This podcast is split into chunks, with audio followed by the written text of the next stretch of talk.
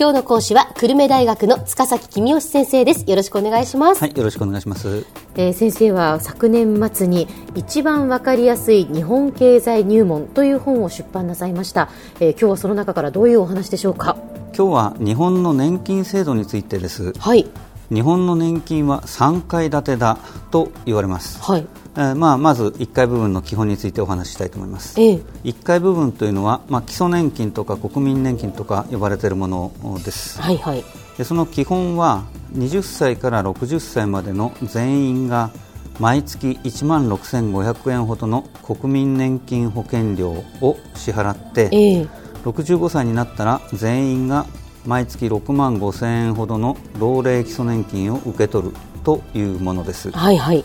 でこれは全員一律ですから、うん原則として学生でも失業者でも年金保険料を支払う必要がありますええでなおこれにはとっても大きな例外が2つありまして、はい1つはサラリーマンです、うんサラリーマンは厚生年金保険料というものを給料から転引きされますので、はいはいそれによって国民年金の保険料も支払ったことにしてもらえるわけですうんでもう一つはあちょっとびっくりなんですけれどもサラリーマンの専業主婦は何にも払わなくてもご主人が厚生年金保険料を支払っているので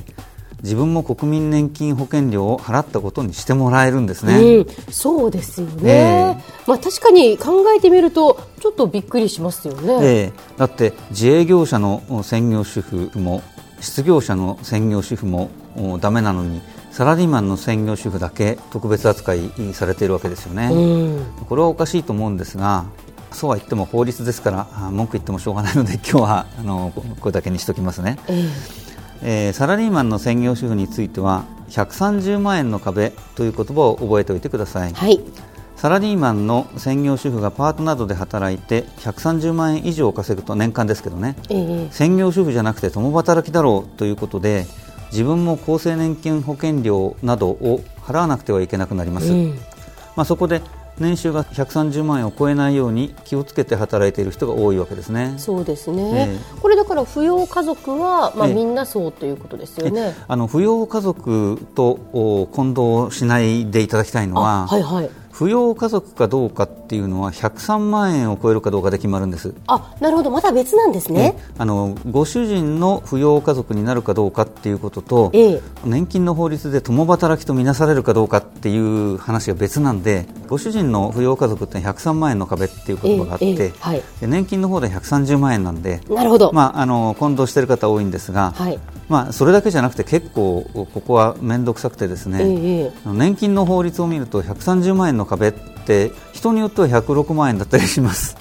どういうことですかあの働いてる会社によって、えーとかいろんな条件が面倒、めんどくさい条件があるのであーあそうなんのですねちょっとここはあのいろいろおご本人でお調べいただきたいんですが、はいあの人によって106万円だったりすると。えええそえれから103万円の壁、これはあのご主人のお扶養家族になるかどうかですけども、はいこれも今年から150万円の壁に変わるという話もあって、ですねうんまあいろいろ複雑なので、ええまあ、関係ありそうな場合は、ちょっとうんよく調べてくださいねとはいいうことです。わかりましたえーではあー年金3階建てだといううー中の2階部分に行きましょう、はい2階部分はサラリーマンなどの厚生年金です、うんで公務員などは共済年金という制度だったんですけれども、まあ、今ではあ普通のサラリーマンと同じ厚生年金という制度になっていますうん自営業者などは1階部分だけでこの2階部分がないので、はいえーちょっと年金はあーサラリーマンに比べて見劣りするということですね、うんでこの厚生年金ですけれども原則として給料が多い人ほど支払う年金保険料も多く老後に受け取る年金も多いという制度ですうんでここまでが公的年金と言われるものですええで公的年金の特徴はどんなに長生きしても年金がもらえることインフレが来たら原則としてその分だけ年金額が増えることです、それまあありがたいですよねそうですね、まあ、長生きっていうのは普通はいいことなんですけども、ええ老後のお金のことだけを考えると長生きってリスクなんですよね、うんまあ、その点、えーどんなに長生きしても確実に公的年金は受け取れるので、まあ、大変ありがたい存在だということですね。ねえそしてもう一つそのインフレが来たら、いその分増えるんですねそうですねそれもありがたいですよねであのインフレが来て生活費が増えるとその分もらえる年金も増えるのでとってもありがたいんですええで、えーただあの、そんなにインフレが来て高齢者にたくさん年金払っちゃって政府は破産しないのかっていう心配する方いるんですが、はい公的年金というのは現役世代が払った保険料を使って高齢者に年金を支払うというのが基本になってます。うんインフレになれば現役世代の給料も上がりますから、現役世代からもらう保険料を値上げしてもまあ大丈夫だということで、そういうことを考えると現役世代が払った年金保険料を高齢者のために使うというのは、まあ、インフレに強い仕組みだということは言えますね、うーんただこの仕組みは良いことばかりではなくて、ええ今の日本のように少子高齢化が進むと年金保険料を支払う現役世代の数はどんどん減っていって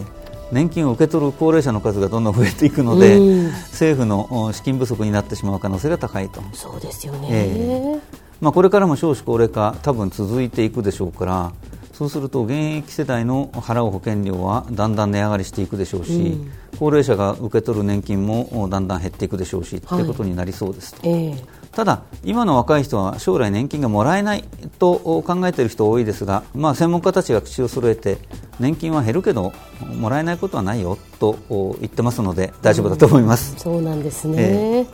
さて先生年金は3階建てというお話ですけれども、じゃあ3階部分というのは何ですかはい、3階部分は公的年金ではなくて私的年金ですね、まあ、私的年金ですから人によって企業によっていろいろ違うわけですが、ええ一つだけ覚えておいてほしいことは去年からあ個人型確定拠出年金という制度を誰でも使えるようになったということです、はいまあ、イデコという愛称を聞いたことがあるかもしれませんけどね、でこの制度を使うと20歳から60歳までの人は毎月一定の金額を拠出してそれを運用して将来の年金として受け取ることができるのです、うんでこの制度は税法上のメリットなどが大変大きいので、えーおすすめです、うんぜひ検討してみてはいかがでしょうかでは先生今日のまとめをお願いします、はい、年金制度は3階建てです1階部分は国民年金で原則として全員が加入します2階部分は厚生年金でサラリーマンや公務員などが加入します3階部分は私的年金ですイデコはおすすめです今日の講師は久留米大学の塚崎君吉先生でしたどうもありがとうございましたはいありがとうございました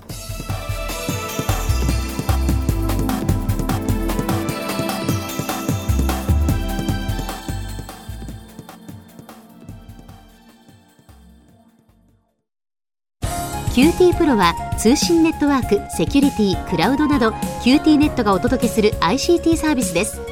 九州中に展開した光ファイバー網を基盤に一番身近なビジネスパートナーとして九州の企業、自治体の皆様をサポートします詳しくは QT プロで検索を